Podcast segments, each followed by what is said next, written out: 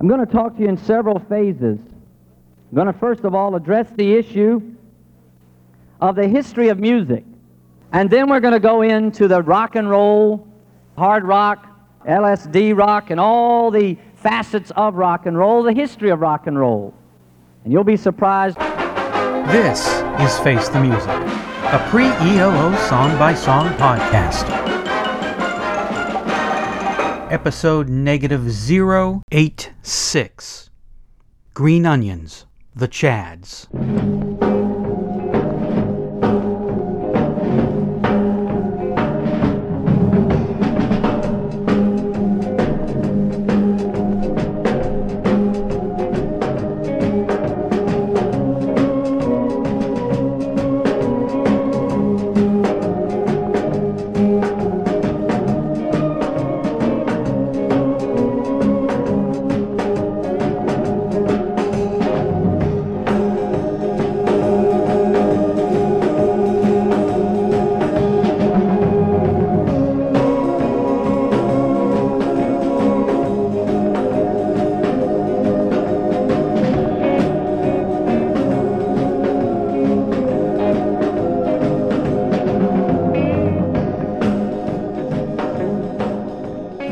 What's that song all about?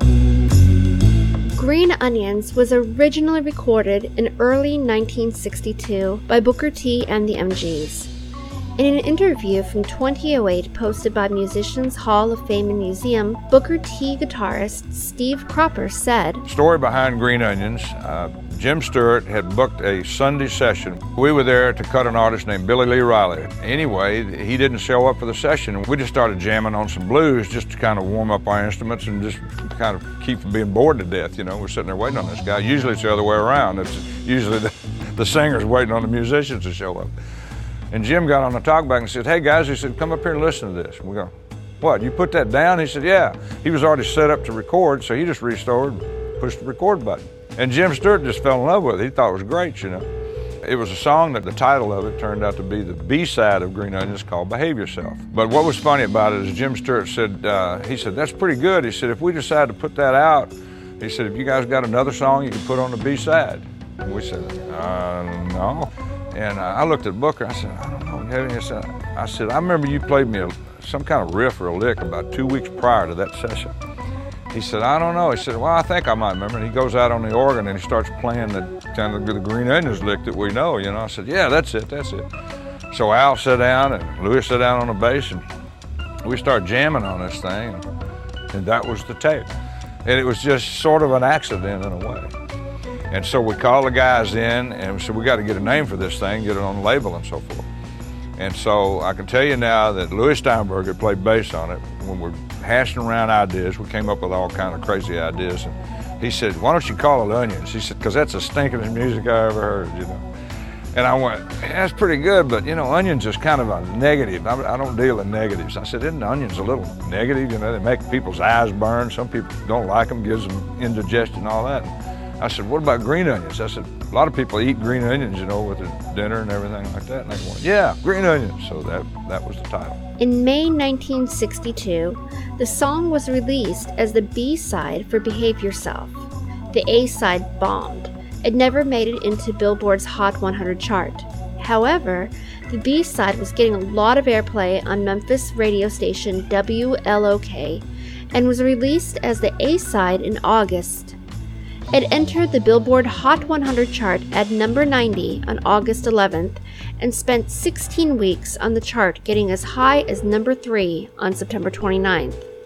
Three years later, the Chads recorded their version at the Tetlows recording studio in Birmingham, England, with their new lead guitarist, 17 year old Jeff Lynne. Most folks call them green onions, but they're really scallions. Did you ever notice that, Joe?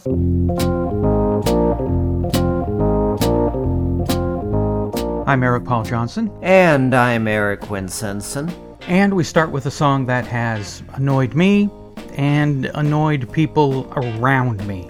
Since 2006, anytime I see green onions in a store, in a salad, anytime the words come up green onions, anytime green onions is placed in front of me in verbal or physical form, I say, Most people call them green onions, but they're really scallions.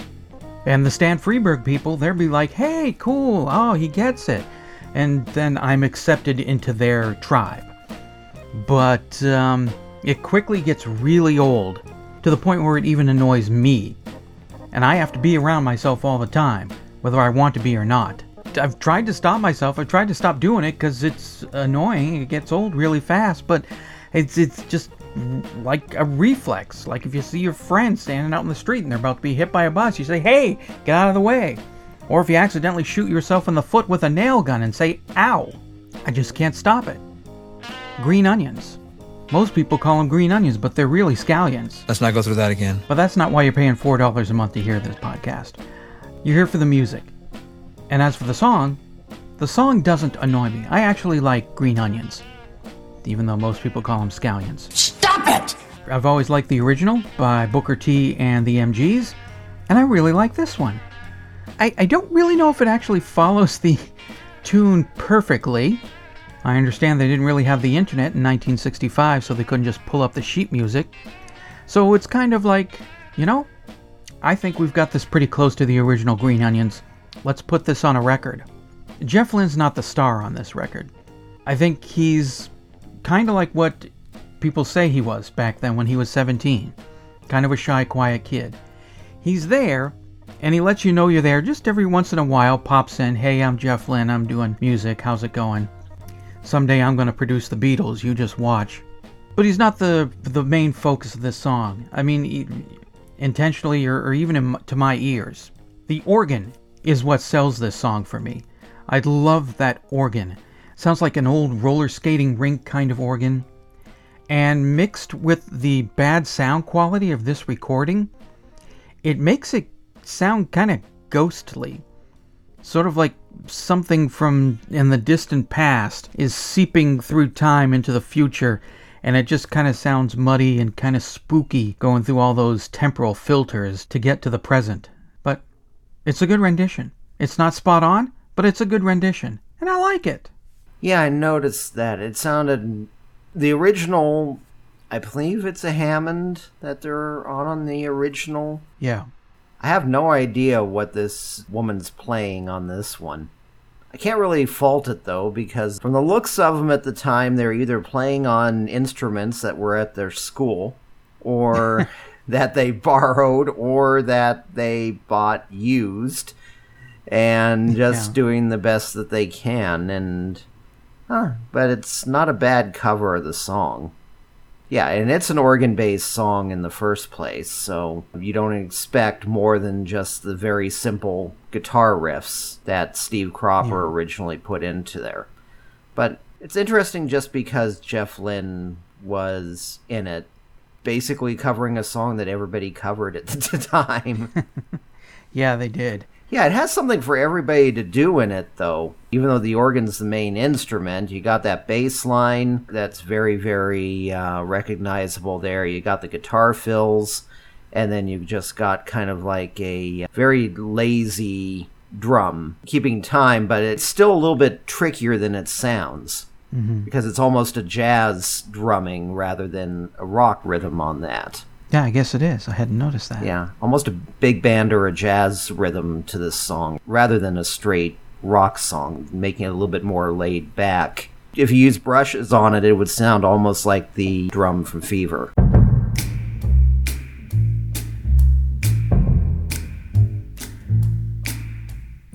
Yeah, it would. Like the, yeah, the older versions of Fever where you just use the brushes on the snare. And they do a good job. I mean, they're talented kids. Mm-hmm. One of them looks extremely British, and the drummer does. in the picture that they have of them. But I know one of them wrote a biography of the band, but I don't know if the rest of them ever went to do anything other than just play around a bit, other than Jeff. Yeah, from what I read, the Chads had been in existence for a year or so before Jeff came in. I mean, they had a regular gig at U.S. Army and Air Force bases in France. They weren't getting paid much, so they moved on to other places, and they still weren't getting paid much. And a couple of members said, you know, I'm not liking this. I'm, I'm having trouble eating, affording food, and stuff like that, so they left. And that's when they put out the audition call.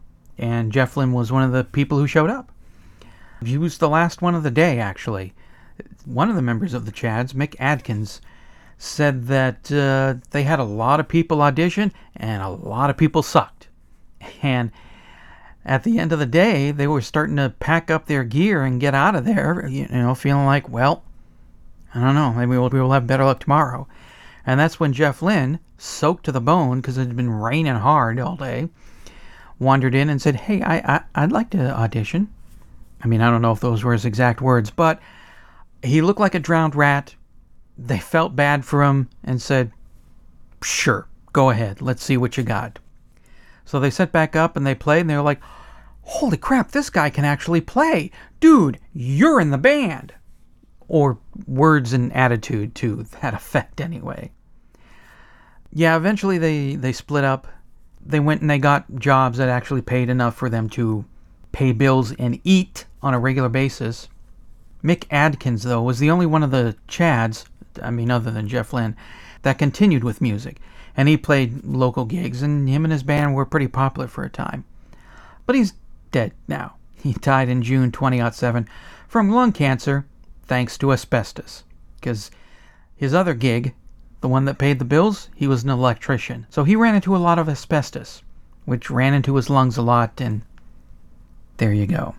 Like most bands from back then, one or two actually could make a living from it. The others, I I got bills to pay. I can't do this anymore.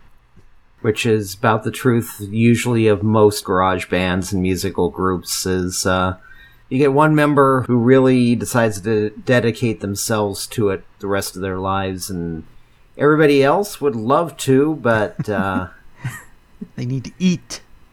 they need to eat, and Yeah. trying to split two hundred dollars five ways after meals and gas is uh, Yeah, yeah, not exactly the life most people want to live. yeah. And I think that's actually what broke up the band. The van broke down. We can't afford to get a new one.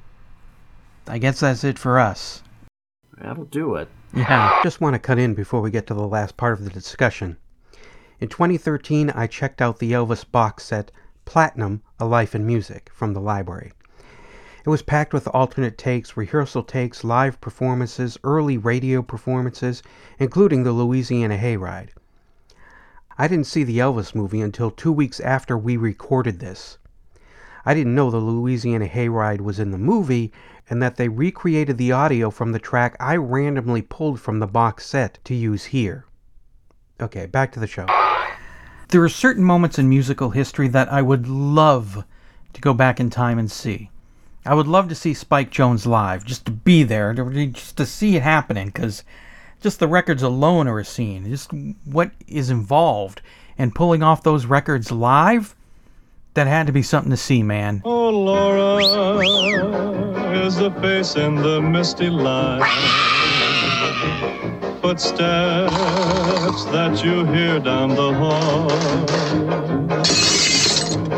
The that floats on the summer night that you can never quite recall. Now let me see. I would love to have seen Elvis when he was playing the Louisiana Hayride shows in the mid 50s before he became a big deal. When he was just this guy who was known around in the South. But outside of the South, I, you know, he- he's just this small time guy. Just a few weeks ago, a young man from Memphis, Tennessee, recorded a song on the Sun label, and in just a matter of a few weeks, that record has skyrocketed right up the charts. He's only 19 years old. He has a new, distinctive style. Elvis Presley. Let's give him a nice hand. We've been singing his songs around here for weeks and weeks and weeks.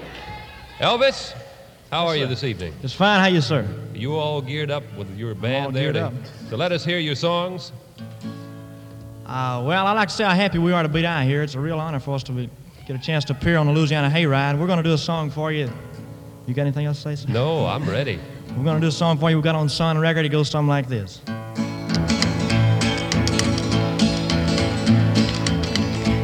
Well, that's all right, Mama. In the anthology series, I heard Paul tell a story, and I think it was George too, how George got into the Beatles. Paul knew George. Paul knew John. George didn't know John. Paul said George should join our band, John. So George's audition was on the uh, top floor of a double decker bus.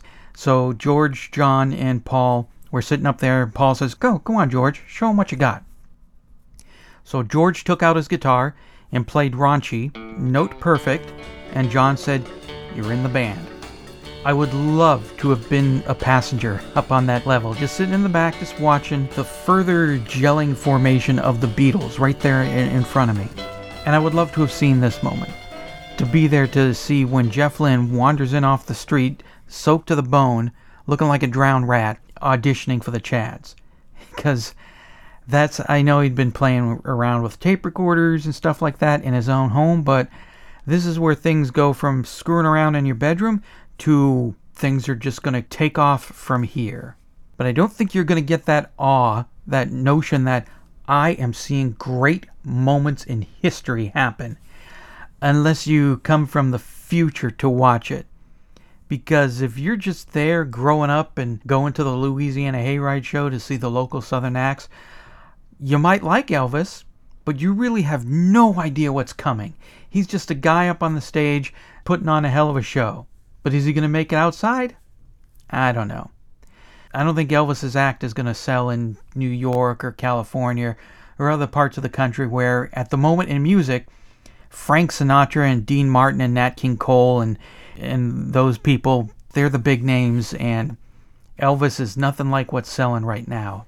And with the Beatles and with the Chads, from somebody who just happens to be in the room or on the bus when that happens, you're just thinking, oh, that's cute group of teenagers. They're starting their own band, playing the music. That's that's nice. That's good. That's nice to see. But eventually, like all the other teenagers, they're just gonna wind up having to get real jobs to pay real rent and real bills. So it's good to see this. They'll look back on this with fondness. Ah, teenagers. Remember when I had that band with those other guys? That was good fun. Well, back to the office. You just have no idea of what is coming. You no idea of just how Elvis is going to explode, or how the Beatles are going to take over the world, or that this little mousy, shy little kid is going to go on concerts inside of a spaceship and then later produce the reunited Beatles. So, without knowing what's coming, eh, you're not going to have the awe. You're just going to think, oh, that's cute. These kids are starting up their own band. That's nice. That's true.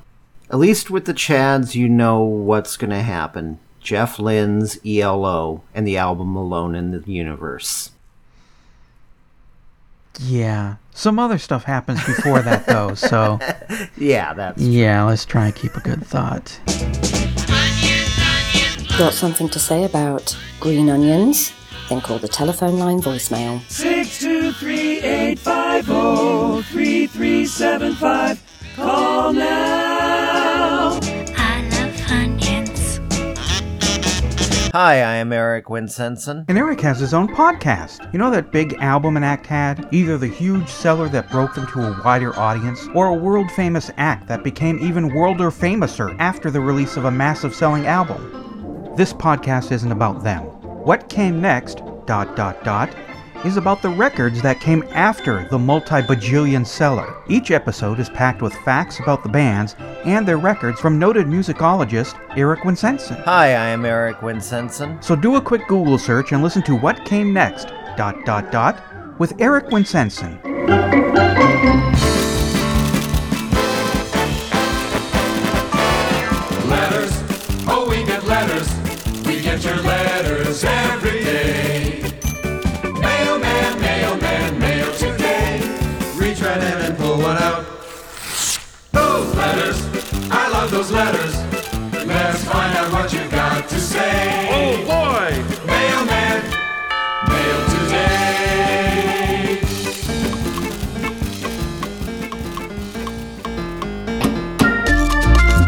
Won't be doing Zoomcasts for our pre ELO podcast because only subscribers can hear the episodes, and the people on YouTube where we post our Zoomcasts, they're only going to get half of the information or half the conversation if they hear it over there. So, we will read and reply to your responses, your comments, in this section here. the listener mail section. And since it's the first episode of the pre ELO podcast, we, we don't have any comments about songs, but some people did make some comments that I think are worthy of this. And this way, people will know. If they want to make a comment, go right ahead. We'll put it in the show. Warren Butson says, Chaps, really looking forward to this deep dive into ELO family. I know you said you couldn't face the Roy Wood slash Wizzard solo career, and I agree. The Wizzard albums are hard listen, but Roy's singles are fabulous and well worth listening to, as is Boulders and Mustard, his two key solo albums. That may be too much for you, I agree, but you did the last two ELO albums, and man, they are hard going MOR Borefest. At least Roy is hard going in an eccentric, unique, and unexpected way. Anywho, so glad you chose to do this and glad to finally be a Patreon member. Well, we are glad you are too. A little bit of uh, extra money is always welcome. Mm-hmm. Reason for not going with Roy's stuff is because we are mainly concentrating on Jeff Lynne. And Jeff Lynne and Roy haven't really worked together, mm, at least much that I know of, since uh, the first ELO album. So Roy is his own thing. it's a lot different than, say, Violinsky, which never would have existed if there had not been an ELO. That was the entire reason that somebody said, "Hey Mick, you want to do a do an album?" that wouldn't have happened without ELO. Roy Wood's solo career and Wizzard and everything was gonna happen ELO or no ELO because Yeah. he was already popular from the move. So it was gonna happen just like Jeff Lynne, even if there had not been an ELO, there would have been a Jeff Lynne career of some sort Yeah. due to his time with the move. Well, I mean, we're not going to just focus on Jeff Lynne. Obviously, Jeff Lynne has done the most outside and before ELO, so we're going to hit a lot of Jeff. But we're also going to hit Mike DeAlbuquerque and Bev Bevan's solo single and and Violinsky. Um, the thing with Roy Wood, I'm not ruling him out. I wouldn't mind going through an album or two early after he left ELO or anything that might just really stand out that I think I want to talk about this, and I think people should also know that this exists. Roy Wood has a very extensive discography, and I think Roy Wood deserves his own podcast done by somebody who loves Roy Wood. I like Roy Wood. I don't like him enough to spend years of my life dedicated to editing and producing a podcast about Roy's music. I don't have things planned out beyond the two Move singles that came out after No Answer. So, after that, if we're even still doing this, that's like 85 episodes into the future, and we're going to be taking summers off, so we're going to be at this pre ELO stage for quite a while if the money keeps coming in. So, I don't have things planned out past No Answer. We'll see. We got a long way to go till we get to that part. That's true. Yeah. A long, long, long, long way. yeah. So make it rain if you want to hear it. Exactly. As long as that money keeps coming in. Roland Leisure. I miss your Saturday morning podcast listening. Not in the bathtub, though. Can't wait to hear you again. Well, you're hearing us again, and I'm glad you're hearing us again. I'm also glad that you're a Patreon. Thank you. I've missed your money. And I think that's uh, good advertising. The ELO something something podcast. We're like a toaster in your bathtub.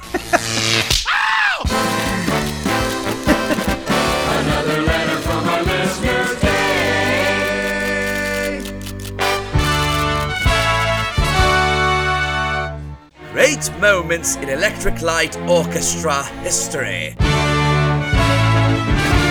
At what point did you fall in love with the recording process? Because that's obviously a big part of what you got into. Um, were you able to start experimenting and exercising your own ideas at an early stage, or, or did you build your own studio?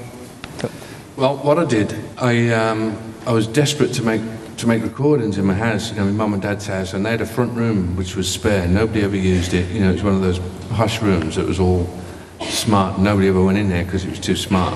And, and uh, anyway, so I soon wrecked that. And uh, had all this junk in there. And I got, I got this uh, thing called a, a Bang & Olufsen 2000 Deluxe, which was um, a tape recorder that you could bounce from one track to another, from like left to right, add a guitar as you go, back to the left, add another guitar or a piano, because I'd taught myself piano already by then. anyway, um, but you know, uh, roughly, still pretty rough actually, but um, so I could make records in the front room of my house, and I had a, a, the drums were a, a piano stool and a drumstick, and uh, I actually learned how to make recordings like that. They actually sounded like records, even though they're only demos. So I learned basically all the stuff I know from that one little tape recorder, which I've still got, and it still works. Well, hello there. This is Dr. Troy. Yeah, I'm like Michael Myers or Jason. I keep coming back. Okay. Green Onions is one of my all-time favorite songs. I haven't heard too many cover. In fact, I think this might be the only cover I've heard of the song. And I do like it. I like the fact that it's not a note for note, paint by number cover of the song. The Chads add their own spin to it. It kind of reminds me of a cross between what you would hear in the soundtrack of a 60s TV show, 60s movie. I'm thinking in particular of Dark Shadows. Everybody would hang out at that bar and they'd put a coin in the jukebox and it would play the same generic instrumental over and over again. So it reminds me of a cross between that and something you might hear at a baseball game or a roller rink. I half expected someone to say charge in the middle of the song. What I really like about it though is, first of all, I love the way the guitar sneaks in kind of towards the middle of the song and you have a call and response thing going between the guitar and the keyboards. And my favorite thing about the song is what I would call the false endings. There's a couple of times where you think the song's going to end, the keyboard starts getting softer, and then it's sort of where they'll play the keyboard, then they'll stop, and they play it, then they'll stop.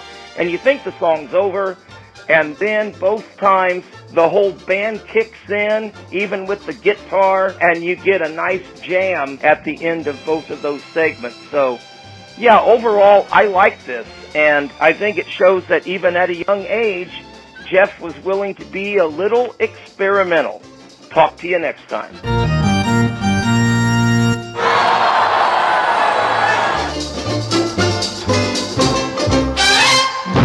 You're enjoying this free sample, listen to the end credits for details on how you can subscribe to the podcast. Because the free ride ends here. Like it, hate it, what does Madeline think? And she hated it. Slash me, Maddie. M A D Y. Hey, she hated it. Face the Music, a pre ELO song by song podcast, is a production of Radio Trolla Entertainment Assorted Deli Meats Amalgamated. Leave a message on our voicemail at 623 850 3375 or email us at eloftmpodcast at gmail.com and we'll read and reply to it on the show. Join our YouTube page, the Electric Light Orchestra Podcast channel, to hear the full songs and other goodies. If you don't want to subscribe through Patreon, use PayPal with the podcast's email or send a check or money order to P.O. Box 1932 Superior, Arizona 85173. The subscription fee is $4 a month and include your email address so we can send you the secret link.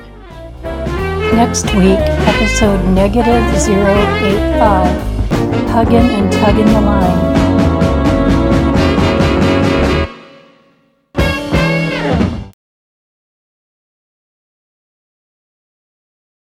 Or if you shoot yourself in the gun with a nail foot. Or if you shoot yourself in the. F- Let's not go through that again. Go through what again, Joe? How most folks call them green onions, but they're really scallions. Oh. You noticed that too, huh, Joe?